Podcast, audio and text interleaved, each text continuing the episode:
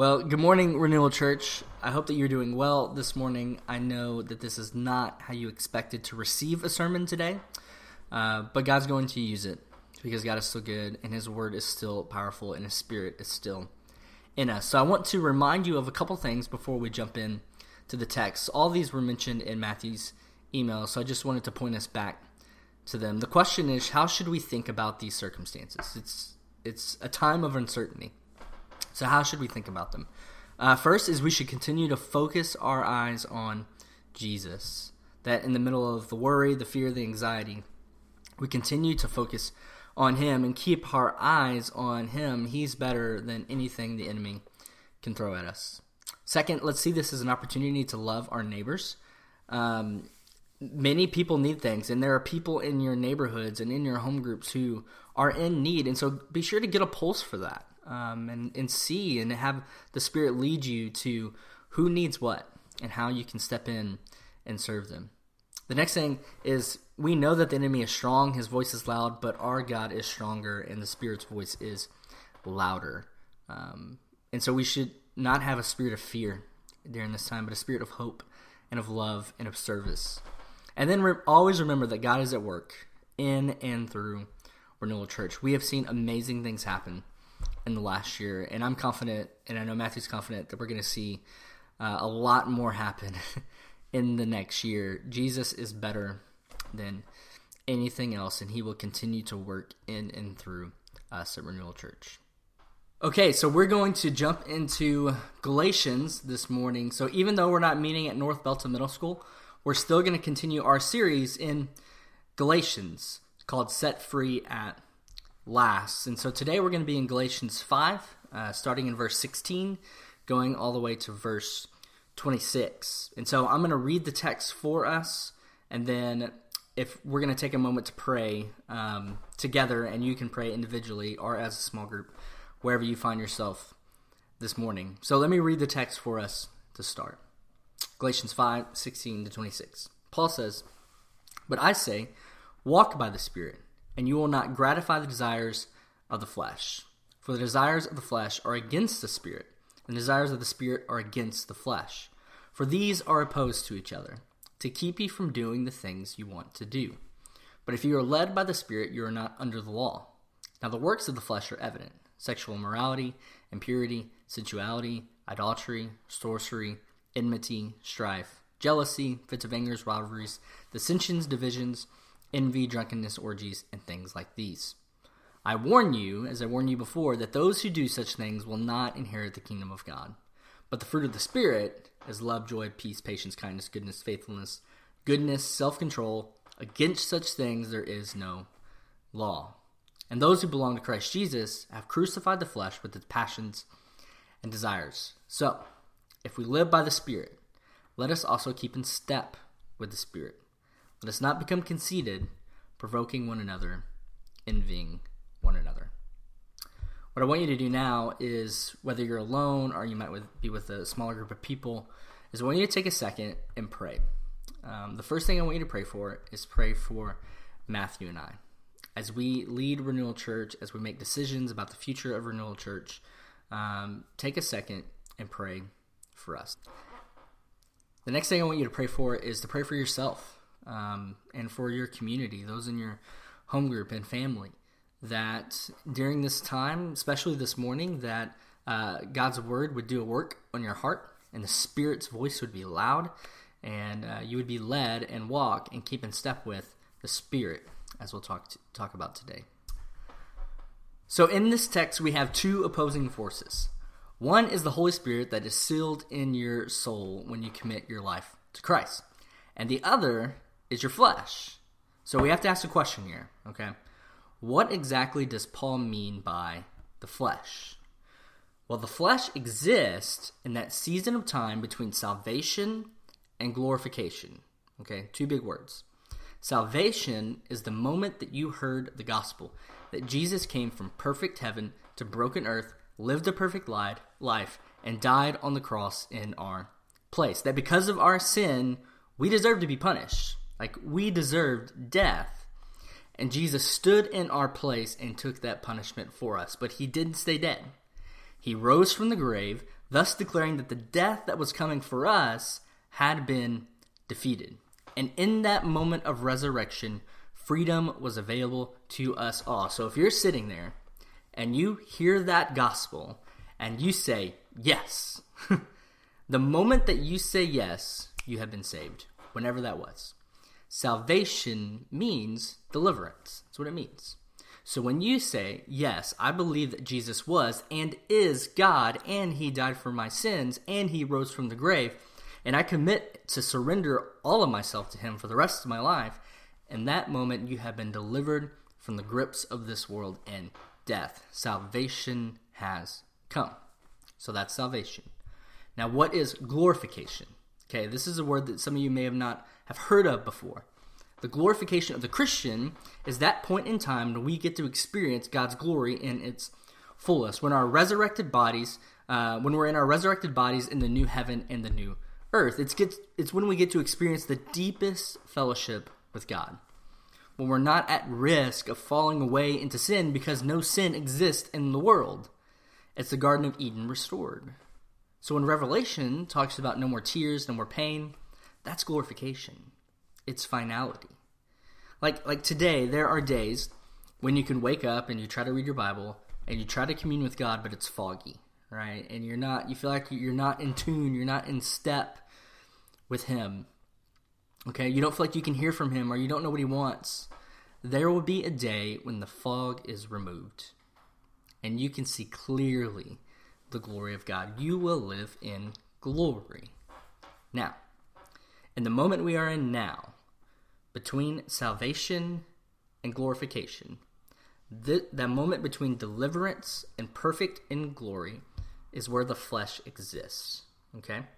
The flesh is those areas of your heart, your body, and your mind that still desire the things that are not of God. The things of yourself that have not been completely given over to Him and to His purposes, that those things are at war in you and in me right now through video, right?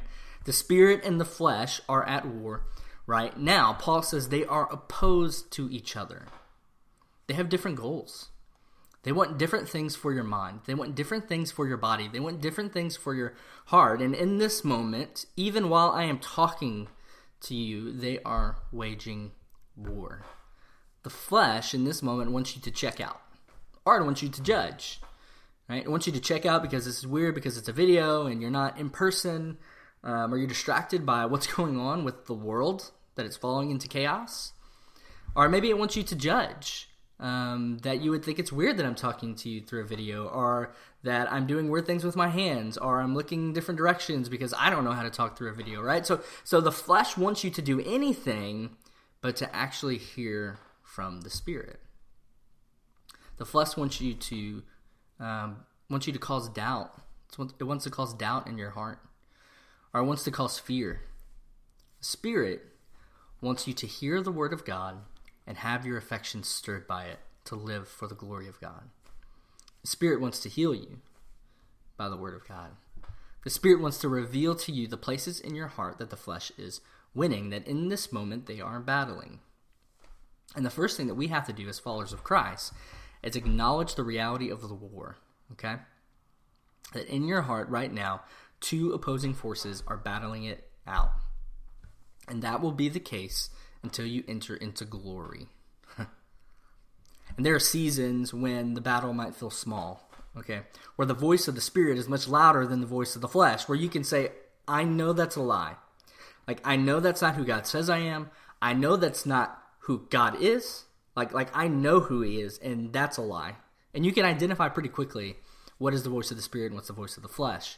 Um, but there are seasons where the flesh, and you know this, the flesh will come at you with a sledgehammer, and it will feel like you can barely breathe, and it's absolutely exhausting.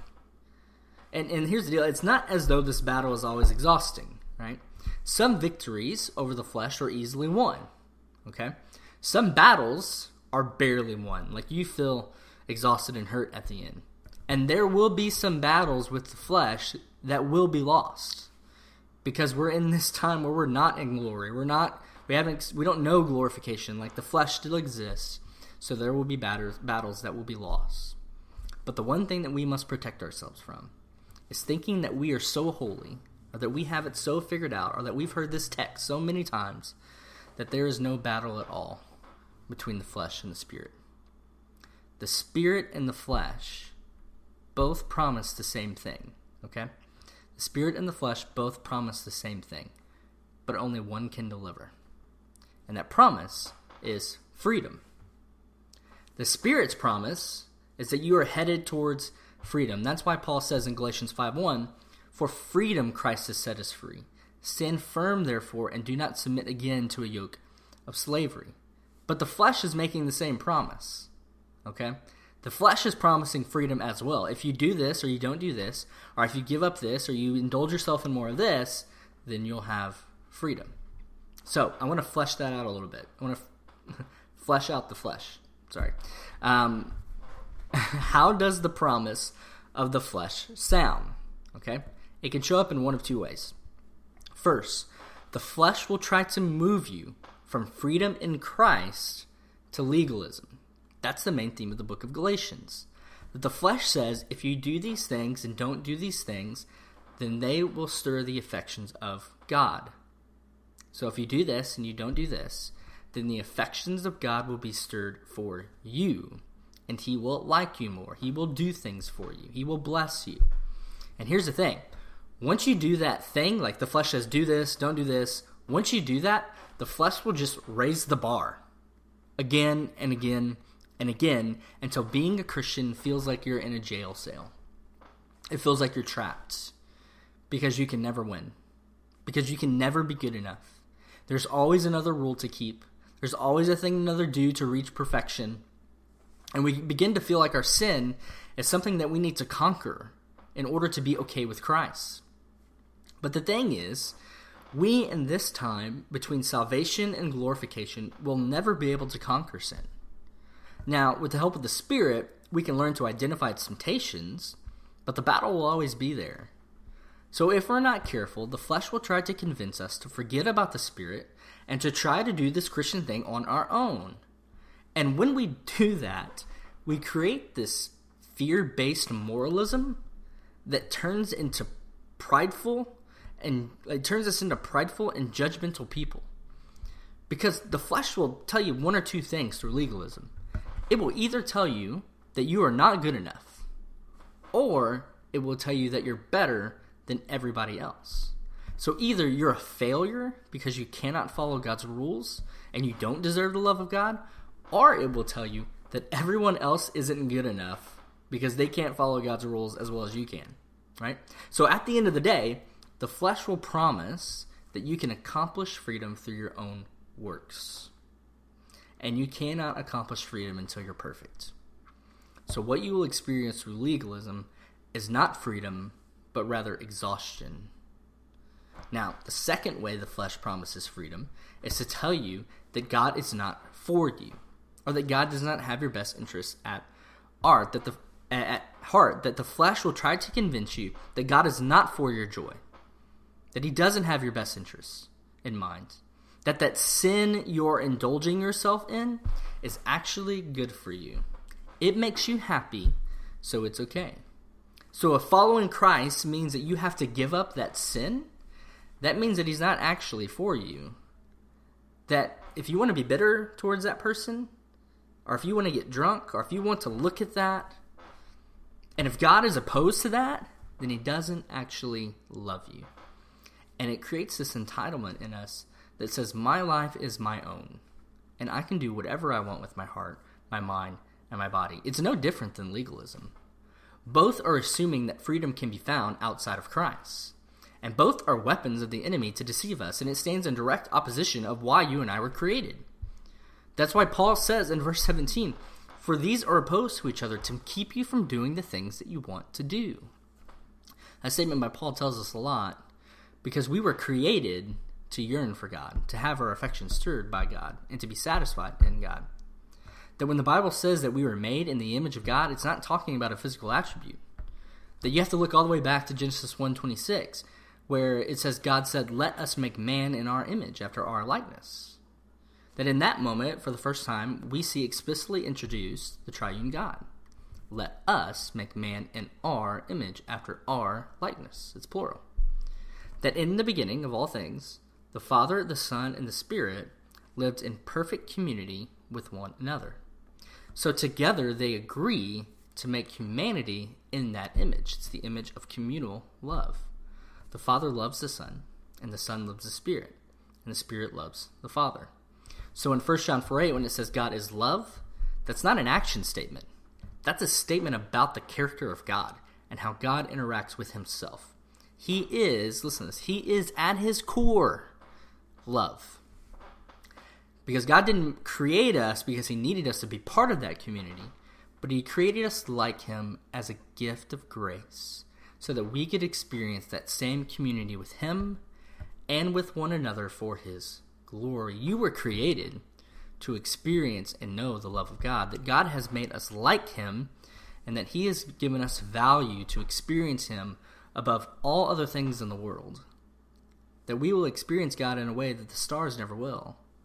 We will experience God in a way that your dog or cat never will, because he has placed value on you. To experience what it means to be fully loved and to be fully known, like the Father, the Spirit, and the Son have done with one another. So God has created you for community, and God has created you for a purpose. That is the doctrine of Imago Dei, that we as humankind are born in the image of God and are unique in dignity and value and worth. So at the end of the day, what we really want is to know our Creator. Living the way of the Spirit is what we really want. Understand that. This is what we really want, yet the sinful nature continues to generate alternative and competing desire to contradict our deepest desire knowing God. And the renewed person, you and me, has both sinful desires and godly desires, but we most truly want what our spirit renewed heart wants. So, this statement by Paul should fill us with hope, an affirmation that even when we're falling into sin, we can say with Paul, This is not who I am. This is not what I really want. I want the gospel. I want to know him. I want to believe that he is better than anything else the flesh has to offer. And for many of us watching this video, we feel the battle happening at this moment. Because we've either embraced legalism or some other sin in an attempt to find freedom, and in this moment you feel comfortable. Not because it's a video, but because you know you are living outside living a life outside of the life of what you were created for. And the Spirit is beating on the door of your soul, rem- reminding you that the only place you will find peace, hope, and love is if you embrace your original purpose. The perfect love of God displayed through the death of Jesus on the cross. That you would embrace that. And you would display the glory of God through your life with the same love, hope, and joy, even in times like these. But it's a battle. So, how do we ensure that the voice of the Spirit is louder than the voice of the flesh? Paul gives us two words that are helpful here. First, Paul says that we should walk in verse 16. He says, But I say, walk by the Spirit, and you will not gratify the desires of the flesh. So when you see that word walk, I want you to think of the words proximity and intentionality that to walk by the Spirit is to be in close proximity to the Spirit. And it's important to remember the role of the Holy Spirit here. The Spirit's job is illumination. So the Spirit helps us understand the things of God. So do you believe that God loves you? If you would say yes, the Spirit helps you believe that. Do you believe that God will keep his promises? The Spirit illuminates why that's true. That when you read the Bible, the Spirit is the one that makes you go, wow, God is good. However, if we do not consistently position ourselves to hear those things from the Spirit, then we will not have those things illuminated for, illuminated for us. This is why we read, read our Bible. This is why we pray. This is why we spend time in biblical community, because it's in those places that the Spirit will show us who God is. But it's, it's more than just proximity, okay? It's also being intentional with the Spirit. Because it's possible to read your Bible, go to church, be around God's people, and still miss the point. right? So here's an example that I think many of you will connect with. Um, I love movies. Like I'm a movie junkie. In fact, if we're quarantined for two weeks, I'm gonna do nothing but watch movies. Right? Uh, I love movies, and I like going to the movie theater. Okay, um, it's one of my favorite things to do. I don't know why it's expensive. It's kind of a waste of time, but I love it for some reason. And early on in my marriage to Katie, and even when we were dating, but it more became an issue when we got married. Um, I would suggest that we go to the movie theater as a date. So we'd go watch a movie, and I would have the time of my life, right? And I would just assume that she was enjoying herself as well. And we would get home, and I would just like start looking at my phone. Um, I would start doing my own thing, and she would be like, "What are you doing?" And I, I thought my job was finished, right? Like I spent time with my wife. I was very naive, still am, very naive. There are other things the Lord's working on, but in this time, this was an issue. And I was like, I spent time with my wife. We hung out, so I can do whatever I want. Yeah, dummy, right? And she would graciously point out to me in a very loving way that yes, we were in the same location, but we didn't actually spend any time together. Like, we were together, but we also weren't together because in that time, I didn't learn anything about her. I wasn't loved by her, and I didn't love her. We just stared at a screen together. Did nothing for our marriage.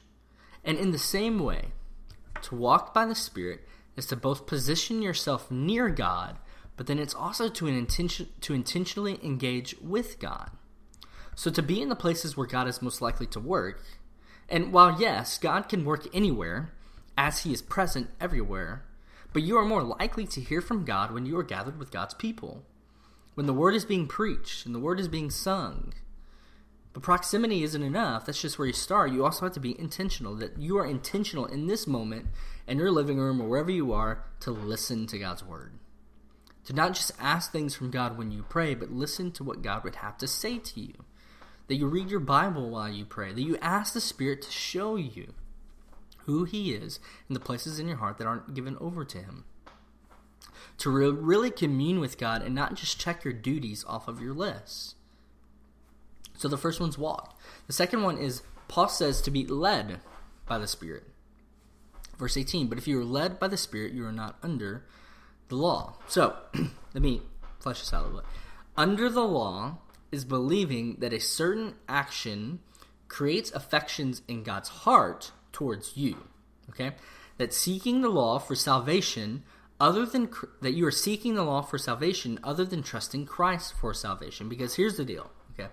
The law is external and it exposes internal internal realities. The law says do this and don't do this.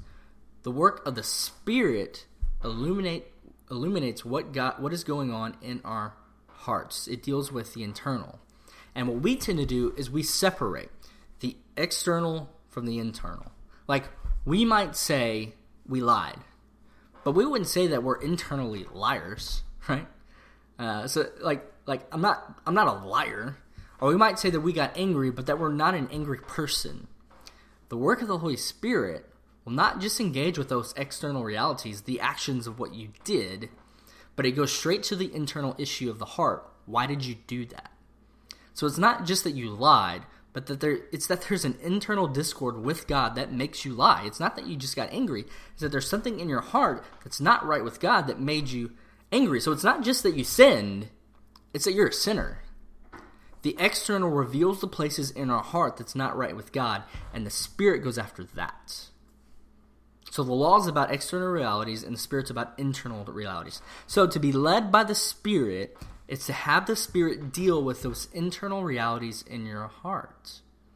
Because if the Spirit is dealing with those internal realities, then you'll be able to identify the externals of the law much quicker. So if we walk by the Spirit, how are we not under the law? Because the Spirit deals with issues of the heart. It doesn't just put a band aid on a struggle, where it fixes it for a little bit, but it just reappears in a different way. But it, but it goes straight to the root of the struggle. It's not just that you're bitter, It's that there is something in your heart that has refused to live in the freedom of Christ, that you refuse to trust God fully, believe in His promises, and live in faith. Your external sins are a diagnostic to what's really going on. And too many times we try to fix a sin, a singular sin, instead of allowing the Spirit to work on our hearts. Now, in our text, Paul is going to transition to specifics, okay? He will identify what exactly are the works of the flesh and what is the works of the spirits, okay? So, um, there are four different categories here in the works of the flesh. Four different ways the flesh will manifest itself. And the first one is found in verse 19. And the first category is sexuality. Okay, the first work of the flesh manifests itself through sexuality. And this is important to talk about because our world has gone insane on this topic. Okay, verse 19. Now, the works of the flesh are evident sexual morality, impurity, sensuality. So, first thing I want to do here is I want to remind you, and this might be kind of awkward. It's already awkward because it's a video, but it's even more awkward because we don't talk about sex in church, and we should. Okay?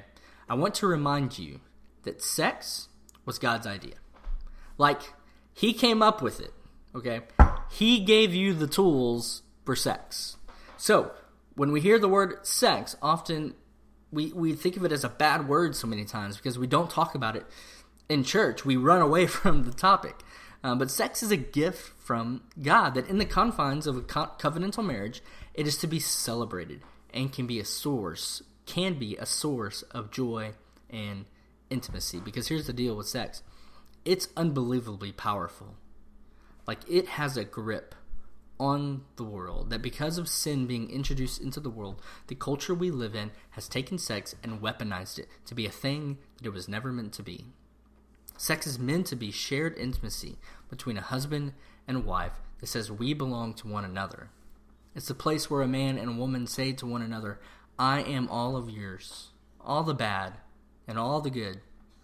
You can have all of me. I'm committed to you. That it belongs under a covenant before God, and together we get what the Hebrews call, the book of Hebrews, a mingling of souls. That it's in the commitment of a man and a woman that you will find intimacy. Not driven by emotion or feeling, but a commitment to each other before God. Now, here's what the flesh does with sex it says, You don't need that covenant. You don't need that commitment. That engaging in sexual activity outside the covenant of marriage is trying to find satisfaction and pleasure outside of the design of God. It's drinking in sand and wondering why we're still thirsty. That's why we have so many people in our churches. Uh, we have so many people in our ch- churches addicted to things that they shouldn't be looking at on the internet. Because through sexual sin, the flesh promises something that can only be found in Christ intimacy and satisfaction. And if that's you, if you're sitting there, and if that's you, if you're engaging, engaging in sexual, sexual sin, you need to know you are being lied to. It will not satisfy you. The promise that voice in your head is telling you is not leading you to freedom, it's leading you to destruction. Do not be captivated, captivated by that voice. Listen to the voice of the Spirit. And no one is free from the its temptations. Okay? The temptation of the flesh. We are all sexually broken. But through the blood of Christ, we can be redeemed, and intimacy can be restored. The second work of the flesh is uh, religion. So he says idolatry, sorcery. Now, this would literally be sorcery would literally be witchcraft, um, and idolatry would be worshiping something else as God. Um, it could also be reproducing or trying to reproduce or copy the work of the Holy Spirit through some other power. Um, but for idolatry and sorcery, sorcery, I mean, the best example I can give you is where Matthew and I just were. Uh, we just got back from South Asia, and Hinduism, which is another religion, is ingrained into that culture. And what happens a lot of times in that culture is that new believers or these Hindus will just take Jesus and they'll just group him up with these other gods. In fact, they'll even call, they'll see Jesus as the healer, and they'll even call churches healing centers because that's the place where you go to get healed by the God Jesus. And so that would be idolatry. Like you are worshiping these other gods and not worshiping the God. um, and so that's what this is dealing with here. The third manifestation of the flesh is attitudes of the flesh. He says enmity, strife, jealousy. Enmity is ill will or hostility. Okay, and I think all of us uh, have one time or another felt hostility towards someone else, whether it's a child or a spouse. Like you've felt hostility before. Okay, someone does something that you don't want them to do, maybe it's your spouse or one of your kids or a roommate, and you feel the hostility rising up within you. I remember I had a had a roommate uh, when I was at UMHB that would drink protein shakes before he went and worked out. He he would work out like two or three times a day, two or three times a day. So he would drink like two or three protein shakes a day. And someone had given us like fifty purple UMHB plastic cups. That was all the only cups we had. Typical college guy. Um, so he would drink these protein shakes in one of these purple cups, and then he would just throw it in the sink, and he would never wash them. And after a while, they just began to stink, and so I would finally just get fed up with it and wash them myself. Well, one time I decided, you know what? I'm not going to do the dishes. And those cups just began to pile up until he used all 50 of them, and then you you can guess what happened. I began to feel enmity towards him, which is when I started to you know, let the cups build up, and then I finally just erupted in hostility, right? I remember apologizing later at him and feeling the weight of my flesh in that moment. Because when hostility comes, it leads you to strife, which is just antagonism. You begin to antagonize, someone about what they're doing, and so you just start going after them. You point out that your husband didn't do the dishes like he said he would, um, and what does he do? He snaps back because the attitudes of the flesh lead to specific results. Paul says them fits of anger, rivalries, dissensions, divisions, and envy. So if you are hostile and you have strife, which are works of the flesh, you will see results of the flesh. You will see fits of anger. You will see divisions. And this is where we see churches split. We all hear the horror stories of what's happened with another church. It starts with one disagreement and a person or a group of people begin to feel hostile towards another. And the people of that church respond in anger, and rivalries begin to form, divisions start to arise, and all of a sudden the flesh is won. We see it happen all the time with churches, and the root of it is a, is a promise freedom. That if you could just have it this way, if you could just have this, if life would be like this, then you will have freedom. And when that doesn't happen, you become hostile. You begin to have enmity and strife. And then it begins to snowball. That we must have grace in our interaction with one another that shows that we are not walking in the flesh, but that we walk in the Spirit. And the next manifestation um, of the flesh is addiction. Paul says drunkenness, orgies, and things like these. Now, when you see orgies here, uh, don't think how the world thinks and think it belongs into the sexual category. When it says drunkenness and orgies, those are actually two words that are one word in the Greek. When you see those two words, drunkenness and orgies, think overindulgence. It's the giving of oneself over to something else. That I'm giving all of myself over to something so that I can have peace and rest just for a bit. So I can have a moment of joy, a moment of happiness, a moment of, es- of es- escape. It's addiction. Anything that you would give yourself fully over to in the hopes that it would bring you satisfaction rather than Jesus Christ. And it says things like these. So here's a question Could food be on there? Food's not bad. But if you give yourself over to it to find satisfaction, then that's a work of the flesh. Notice that it doesn't say wine, it says drunkenness. Because wine in itself isn't bad, but an overindulgence of alcohol is a work of the flesh. Could exercise be on here? I think so. I think there are a multitude of things that could be on this list. Entertainment. But then Paul says something pretty pretty terrifying, right? So thinking about all these things of the flesh, he says a pretty terrifying statement. He says, "I warn you, as I warned you before, that th- those who do such things will not inherit the kingdom of God." That should terrify us.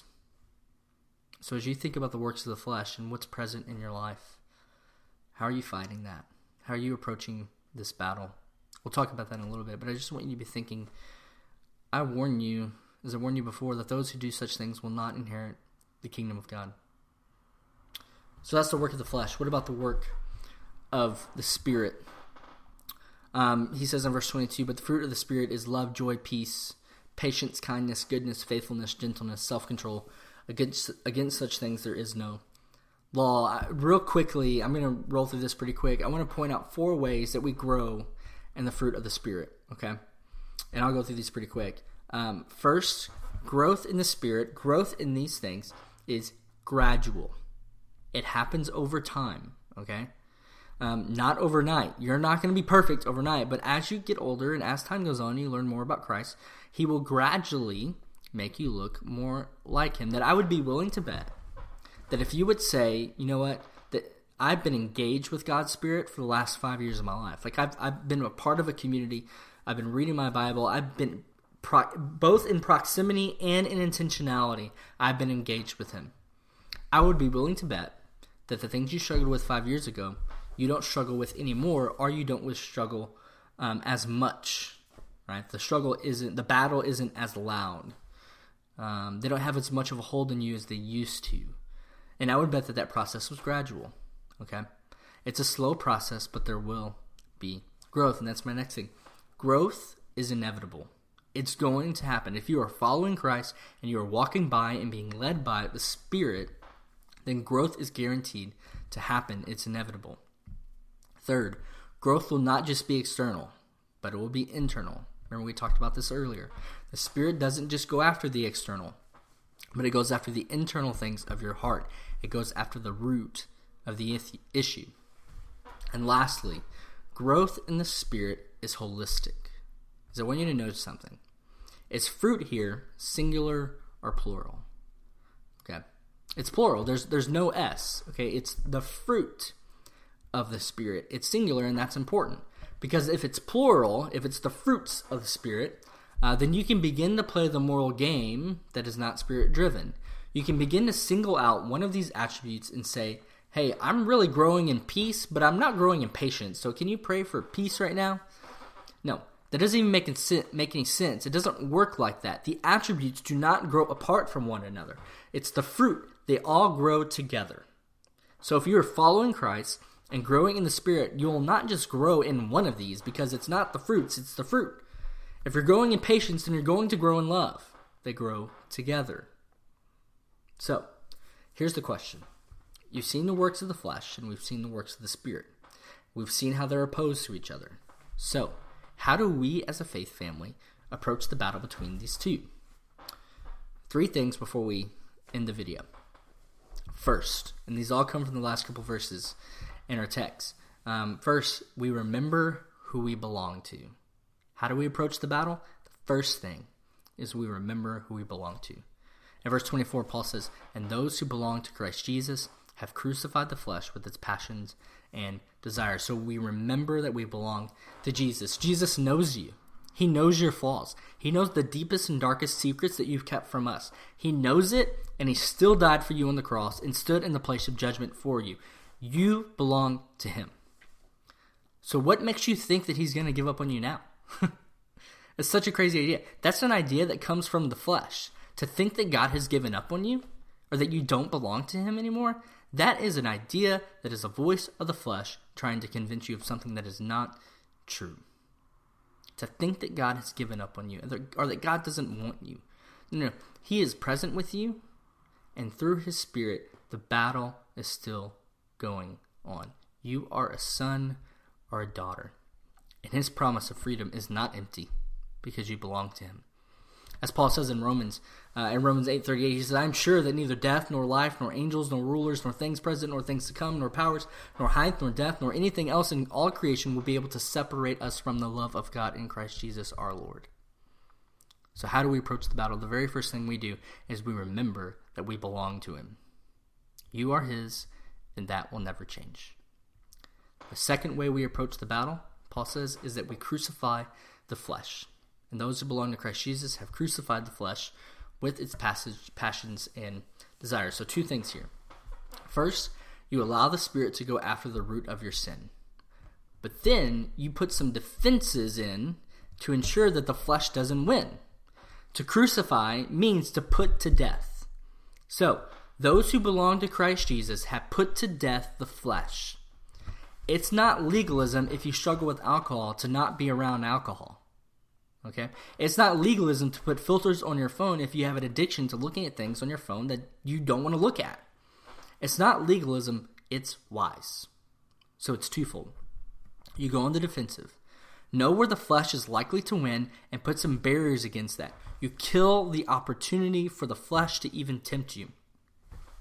But it's also asking God to stir your affections so that you des- your desire uh, your desire for Him would would grow, so that when the battle comes, the gospel looks so much better than the things of this world. One of my favorite quotes is from Augustine uh, when he says, How sweet all at once it was for me to be rid of those fruitless joys that I had once feared to lose. You drove them from me. You who are the true, the sovereign joy, you drove them from me and you took their place, O Lord, my God, my light, my wealth, and my salvation. Where is the flesh winning? Kill it. Kill that opportunity for the flesh to even tempt you. And ask God to go after the heart that he would root those things out, and in their place, he would put the affections and the hope and the joy that comes through his spirit.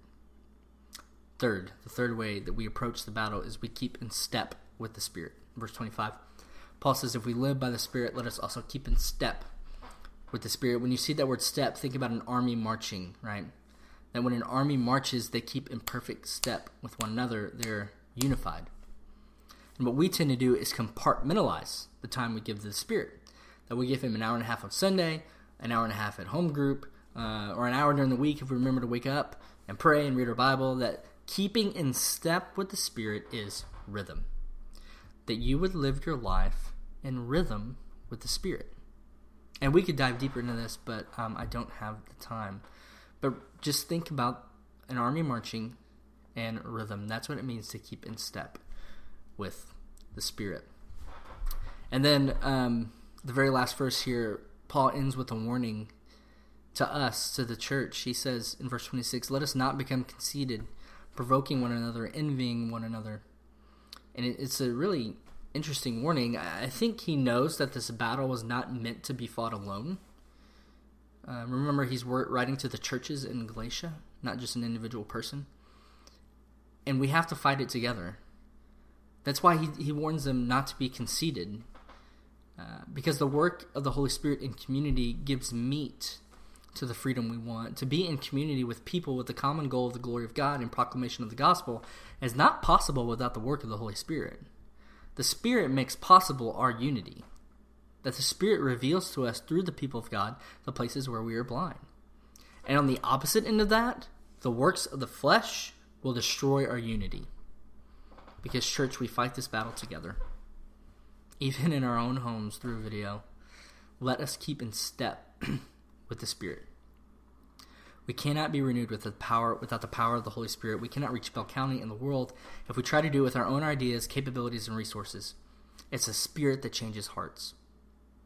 May we not be led by the flesh that divides and destroys, but set our eyes upon Jesus. He's better. He's our light, our wealth, and our salvation.